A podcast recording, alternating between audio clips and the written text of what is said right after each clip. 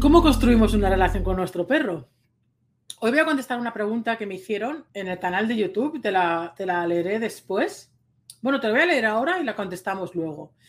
Pregunta, me gusta el planteamiento, pero me gustaría saber cómo se construye una relación, por pueril que parezca, puesto que nos han incapacitado para contactar con nuestra, para contactar con naturalidad con los animales y la naturaleza, y entre nosotros. Es una pregunta, por eso quiero hacer, quiero hacer este vídeo, porque es una pregunta muy interesante. No es realmente sobre el comportamiento de nuestro perro, pero influye directamente en, el día a día con nuestro perro. Esta pregunta, cuando me la hicieron, que me la hicieron hace pues eh, un par de semanas, es una pregunta que quería contestar, porque me, me, chocó bastante la pregunta. Y han ido pasando los días, y fíjate, han ido pasando los días y, ha seguido ahí el run, run, run, run, run, run. Y digo, ostras, si tengo este run, run con esta pregunta, quizá es que tengo que eh, hacer un vídeo eh, para intentar explicar. Yo no voy a dar lecciones a nadie de cómo se construye una relación, ¿vale? Em, porque creo que esto es muy, tiene una parte muy personal, porque va a variar mucho en función de cómo seamos cada uno como personas, pero sí que tiene unos aspectos en común, eh, unos aspectos importantes, unos, aspectos generales que creo que tenemos que tener en cuenta. Y es, si nos ponemos a pensar en cómo se construye una relación, eh, y aquí cuando hablamos de relación, evidentemente nos vamos a centrar en la relación con nuestro perro, por supuesto. Pero pensar una cosa, cuando hablamos de relación no solamente con nuestro perro, sino es eh, pues con, bueno, pues cualquier, cualquier rol que tengamos en nuestra vida. Hermanos, padres, eh, pareja, eh, mm, amigos, etcétera, ¿no? Entonces, y el perro, pues es uno más, igual que nuestro gato, igual que cualquier ser con el que convivamos, ¿no? sobre todo que convivamos em, ya no solamente en nuestro día a día, sino, sino a nivel general. A lo mejor con un amigo no te ves todos los días, incluso a veces te ves poco, pero tienes una relación construida, ¿no? Y pensar una cosa, ¿en qué, cuál, es la, ¿cuál es el ingrediente principal que tiene que tener una, una relación sana? Para mí es la confianza, ¿vale? Si tú no tienes confianza, ahora nos vamos a centrar exclusivamente en el perro, ¿vale? No vamos a hablar ni de hermanos, ni de parejas, ni de nada. Si tú no confías en, en tu perro, difícilmente vas a poder tener una buena relación con tu perro. Y esto me lo he encontrado muchas veces. Me he encontrado la situación de perros que muerden a sus propias personas, a sus propios dueños, personas, como lo quieras llamar, que ahora tenemos un cachondeo con los nombres, con las etiquetas que da gusto. Eh, perros que muerden, perros que marcan bastante, perros que gruñen. Y aquí con el marcaje y el gruñido vamos a hacer un, vamos a poner como un asterisco que, que vamos a matizar ahora eh, pero si cuando los sueltas eh, no te vienen y eh, o, eso o directamente no los sueltas nunca porque no confías en que te vayan a venir. no lo quieres juntar con otros perros porque no te fías de tu perro, no del otro perro, no te fías de tu perro de que, de que realmente se pueda llevar bien con otros perros. Entonces, no puedes tener una, buena relación con tu perro si desconfías de él en cualquiera de los aspectos que te he comentado. Entonces, em, esta pregunta me dice, ¿cómo se construye una relación? Porque pone que nos han incapacitado para contactar con naturalidad con los animales. Pero es que no es solamente con los animales, es cualquier tipo de relación. Pero si nos centramos en los animales, evidentemente tiene una, característica muy diferencial con respecto a las relaciones con otros humanos. ¿Y cuál es? Pues que precisamente son animales. Es decir, ojo, nosotros también somos animales, pero entiéndeme, eh, son animales de otra especie a la nuestra que tienen otro sistema de comunicación muy diferente, tienen una psicología eh, y, un, integrarse en el entorno de, de una manera muy diferente, tiene una manera de sobrevivir eh, y evolucionar diferente a la nuestra, ¿vale? Por lo tanto, por lo tanto, eh, principalmente es con el tema del lenguaje, ¿no? Con el, con el sistema de comunicación. Ya hablamos, ya hablamos eh, la otra vez, que esto lo explico en el libro, no sé ahora en qué, a ver, en qué página está, dejarme que, que lo busque. ¿Vale? Sí. En la página 49, ¿vale? Aquí os explico que, eh, cuáles son las características de la comunicación canina. ¿Vale? Y hablo de la diferencia entre la comunicación, el orden de comunicación entre los perros y el orden de comunicación con eh, las personas.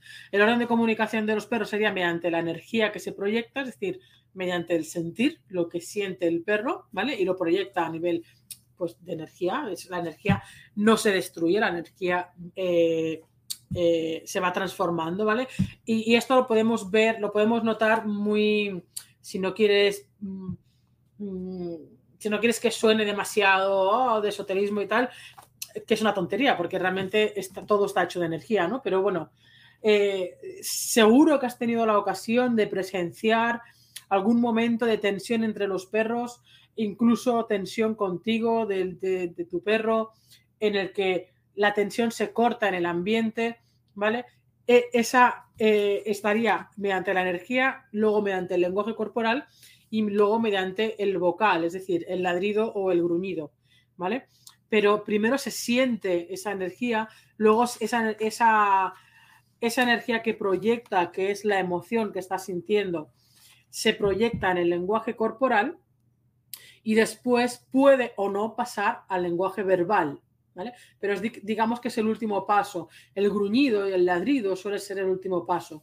En cambio, en la comunicación humana, ¿vale? Primero usamos la voz, las personas usamos primero la voz, luego usamos el lenguaje corporal y por último nos, tenemos eh, la manera de comunicarnos con, entre personas, la, la energética, la de la energía es la última.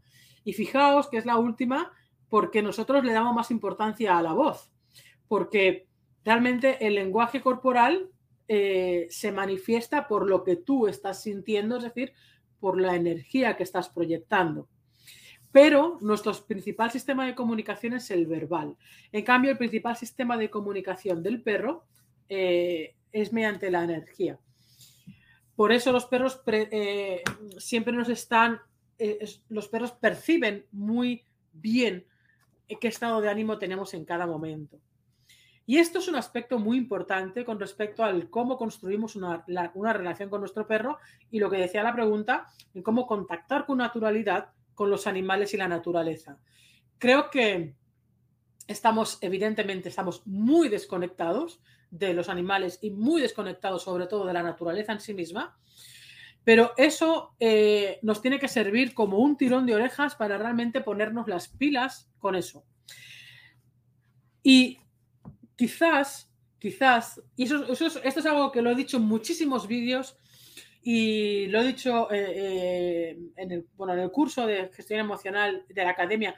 Por cierto, curso que está ahora de promoción para que lo puedas tener de por vida te lo dejo abajo en, la casilla de, información para que puedas tener el curso de autocontrol y gestión emocional, un curso que es brutal, pero brutal, uno de los, uno de los mejores valorados dentro de la academia, porque tiene un contenido exquisito y muy, muy completo y ahora está de promoción hasta el domingo.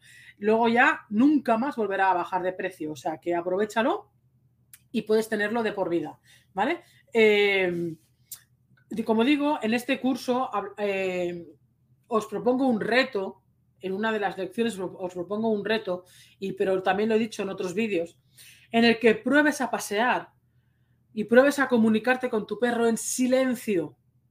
Y esto es algo que hago mucho también hincapié en las visitas presenciales. Comunícate con tu perro en silencio. Y si no podemos dejar de hablar, ¿vale? Eh, porque hablamos mucho,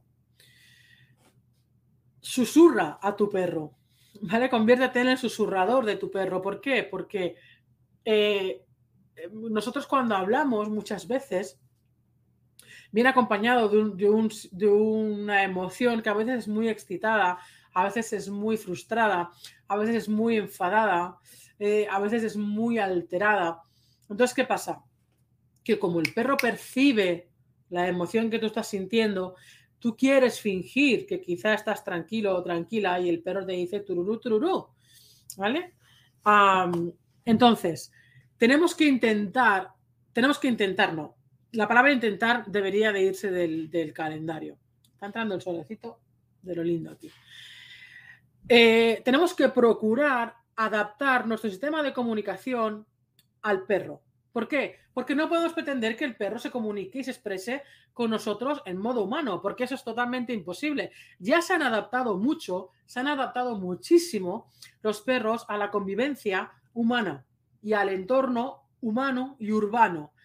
No le pidamos más, no le pidamos que se expresen como nosotros nos expresamos, porque eso va a ser imposible. Ojo, hay, o sea, realmente se han adaptado tanto que están incorporando muchas veces la comunicación verbal como primer sistema de comunicación muchas veces, porque las otras, como no les funcionan, porque como no les observamos y no las tenemos en cuenta, al final pasan a la verbal, que pasan al gruñido o que pasan al ladrido constante para ver si el humano me hace caso de una puñetera vez y, eh, entiende lo que yo necesito eh, pues ahora, en este momento vital, ¿no? Y fijaos cómo son las cosas. ¿Por qué pasa esto? Porque estamos tan desconectados que, el perro necesita al final variar su sistema de comunicación para que el humano despierte y escuche a su perro. Pero no debería ser este realmente el, canal, porque entonces no estamos respetando al perro realmente, o sea, de una manera eh, más natural, digamos, ¿no? Nosotros hemos elegido el perro no lo ha elegido. Tú has elegido, yo he elegido, los que tenemos perros hemos elegido tener perro en, nuestro, en nuestra vida, compartir nuestra vida con un perro, con uno, con cinco, con diez, con cincuenta, los que sean. Por lo tanto, si nosotros hemos elegido la, tener una convivencia con un perro, qué mínimo, qué mínimo, ¿eh? Qué mínimo que procurar entender su lenguaje, su sistema de comunicación para con nosotros y para con el entorno. ¿Vale? Los perros, por regla general, con los otros perros también se van a comunicar con su manera natural. Pero a veces cuando están muy desequilibrados emocionalmente es cuando se comunican de otra manera, principalmente ladrando tanto. Hay perros que no callan ni bajo el agua. ¿Por qué? Porque realmente les falta algo, no, no, no, no a nivel emocional, a nivel psíquico, a nivel mental, no, no tienen este equilibrio en el que se puedan comunicar de una manera más natural con el entorno.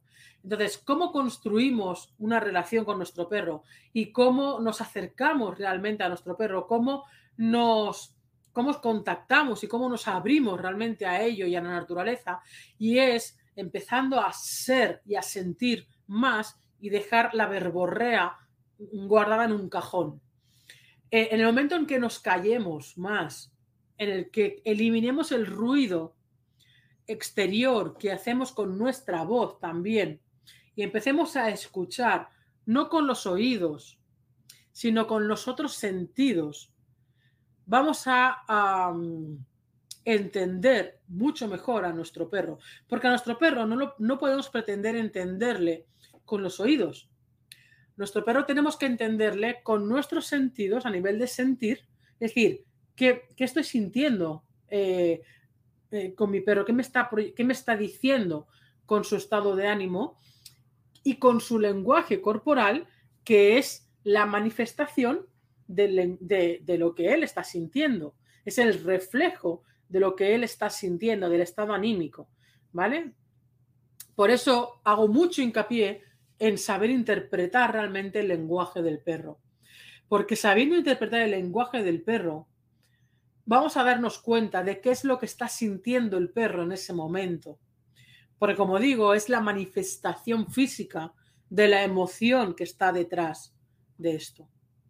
Pero esto en el perro y en nosotros, ¿eh? O sea, si hay algo que no es, o sea, hay algo que no puede mentir, porque es algo inconsciente, es el lenguaje corporal.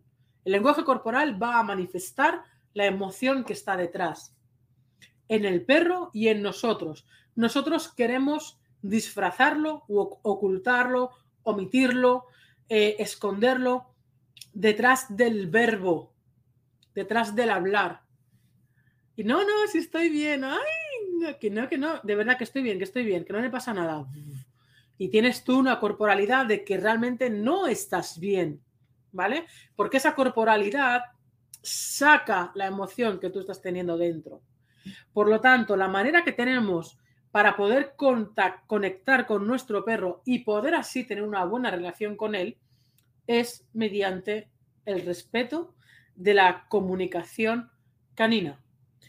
Esto es la base de la confianza, porque si tú no entiendes lo que tu perro está queriendo expresar a cada momento, no vas a poder confiar en tu perro. Recuerda que al principio te he dicho que la base de una relación está en la confianza. Pero ¿cómo vas a confiar en alguien que no sabes interpretar lo que está diciendo y lo que necesita? El otro día compartí un post que decía, una frase que decía, que dejaras de pedirle al perro lo que tú quieres y comenzaras a darle a tu perro lo que necesita realmente. Porque muchas veces lo que necesita tu perro no es lo que tú quieres, ni lo que yo quiero, ni lo que cualquier persona o muchas personas queremos. A veces queremos que nuestro perro eh, haga cosas em, o, por ejemplo, ¿no?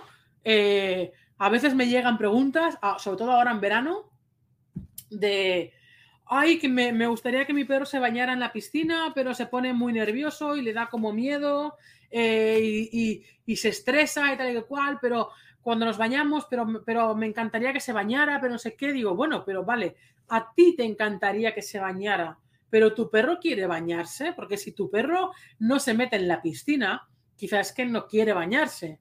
Si quisiera bañarse, ya te, digo yo, ya te digo yo que a capitán no tienes que obligarlo a meterse en el agua. a capitán tienes que obligarlo a salir del agua. ¿Vale?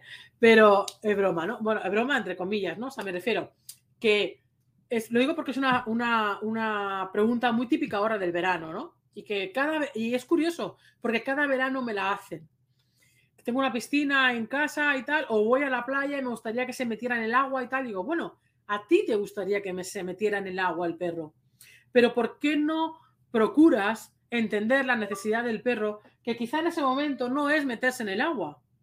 ¿Vale? Lo que quiero decir es esto, lo que quiero decir es que dejemos de lado lo que, nosotros queremos y empecemos a respetar eh, y a darle lo que el perro necesita. Y aquí voy a conectar con, con el caso, con, lo digo porque como lo veo todos los días, ¿os acordáis ¿no? del, de la historia que os conté de, una vecina que tenía un perro eh, que no soltaba nunca y que ahora empezaba a soltarlo? Después de como que medio convencerla y tal, después de pero tenía mucho miedo y tal.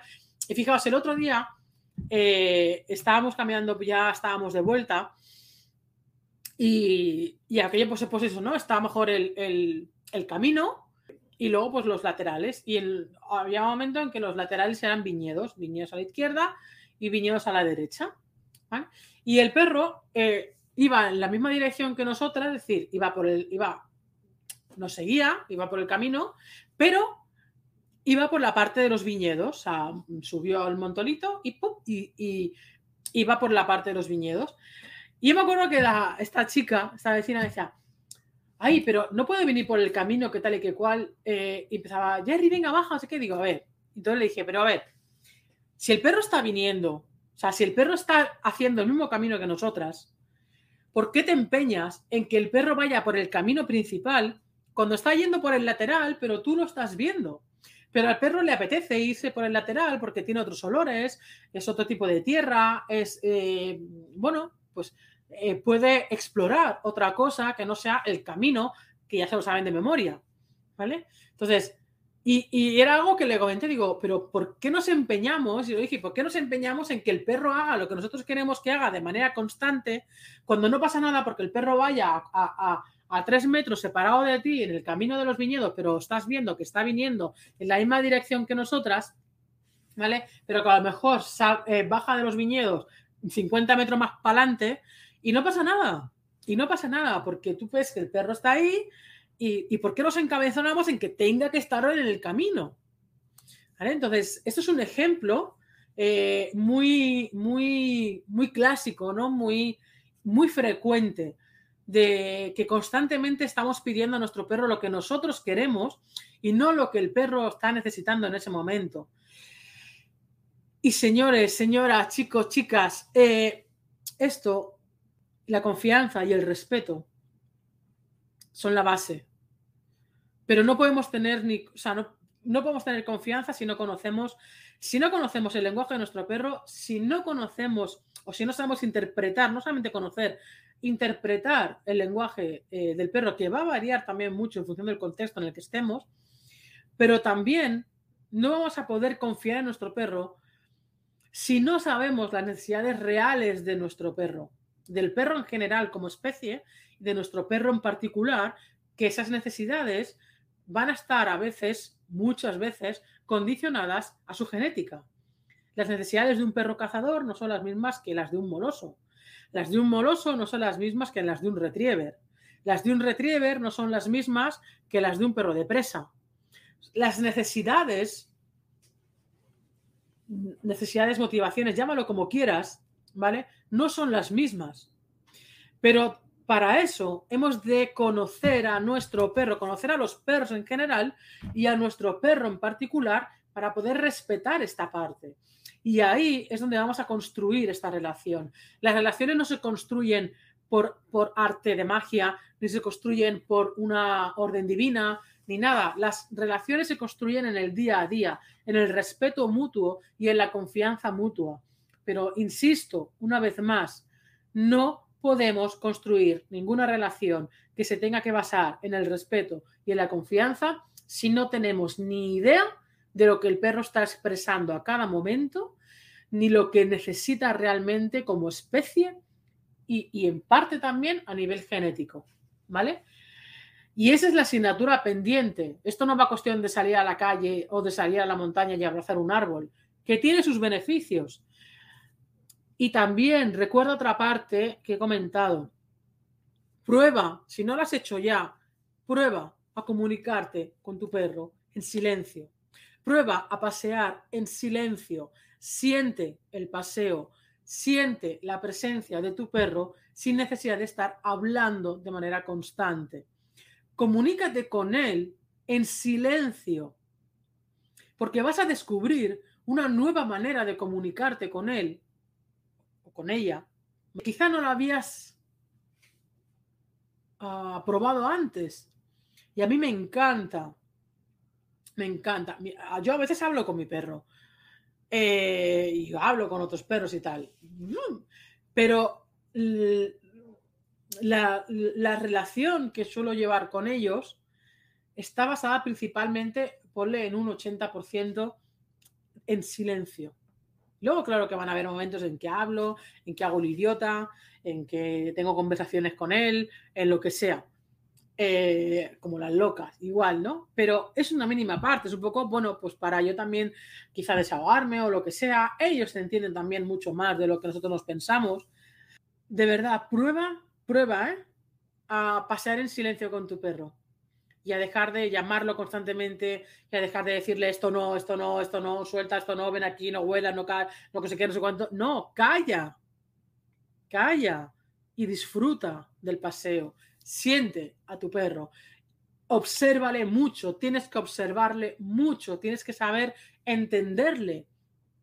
¿Vale? Y esa es la base. Así es como se va construyendo una relación. Insisto que yo no voy a dar lecciones de ningún tipo de relación, pero porque todos estamos en constante aprendizaje.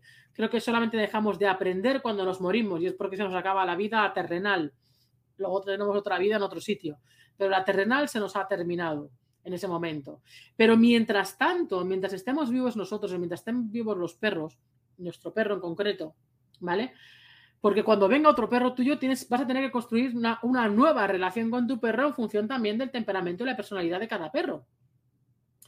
Pero claro, la base es la misma. La base siempre es la misma. Para que haya respeto y para que haya confianza, tienes que conocer el lenguaje de tu perro, la interpretación del lenguaje de tu perro, las necesidades de tu perro. Y eso también va a variar entre perro y perro. Por eso también hay muchas veces que dice, joder, he tenido perro toda la vida, no, nunca había tenido problemas con ningún perro y ha llegado este y me ha puesto la vida patas arriba.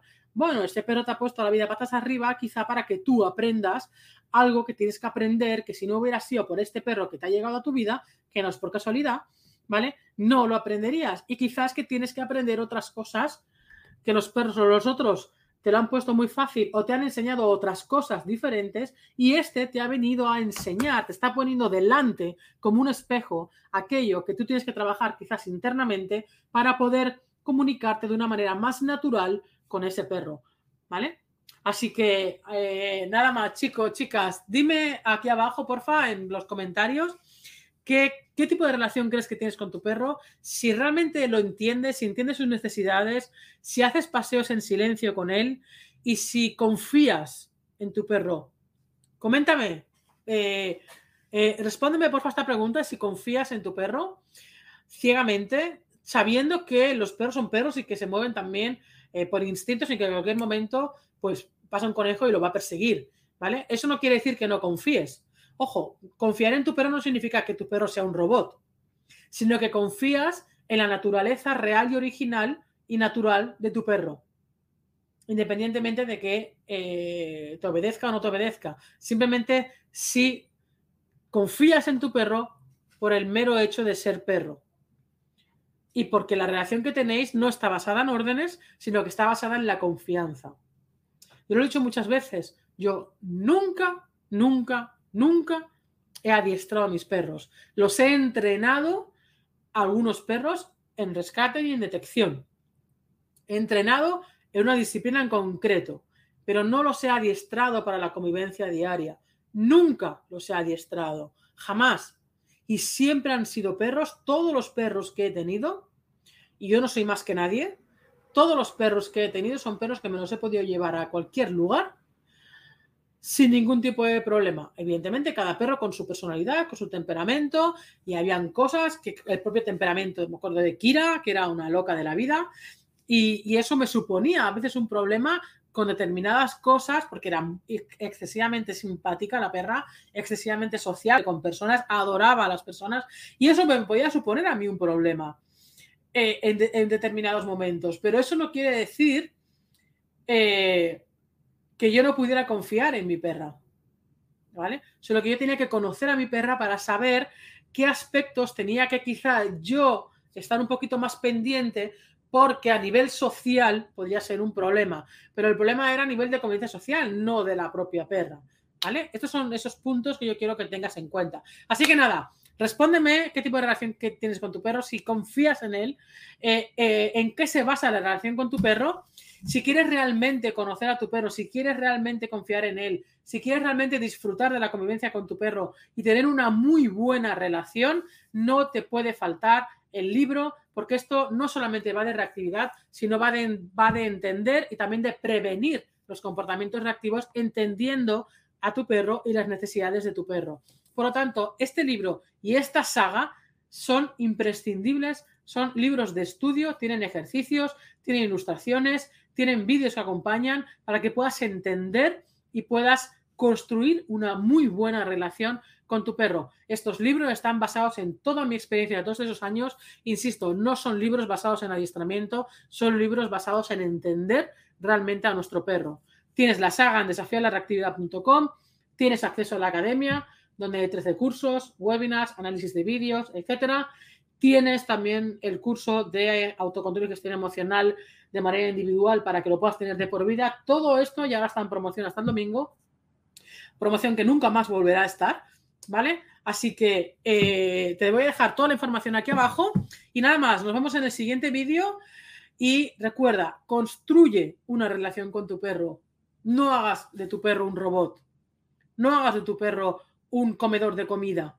Construye una verdadera relación con tu perro, no en base de engaños, no en base de chantaje, no en base de órdenes, no en base que eso puede estar bien en un momento determinado o en según qué aspectos. Pero la relación en sí, la relación en sí no debería de estar construida en órdenes.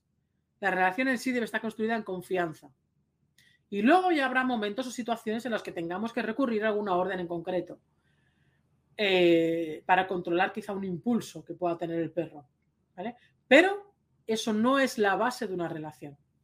Nada más, chicos. Os lo dejamos aquí, nos vemos en el siguiente vídeo. Tenéis toda la información aquí abajo y recuerda contestarme a esta pregunta que creo que es muy interesante y es, eh, al final, cuando tú vas paseando por la calle y depende de cómo tú veas al perro pasear con la persona, ya puedes ver qué tipo de relación tiene con la persona y la persona qué tipo de relación tiene con su perro, porque se ve solamente viendo pasear a las personas. Espero tus respuestas. Nos vemos en el siguiente. Chao, chao.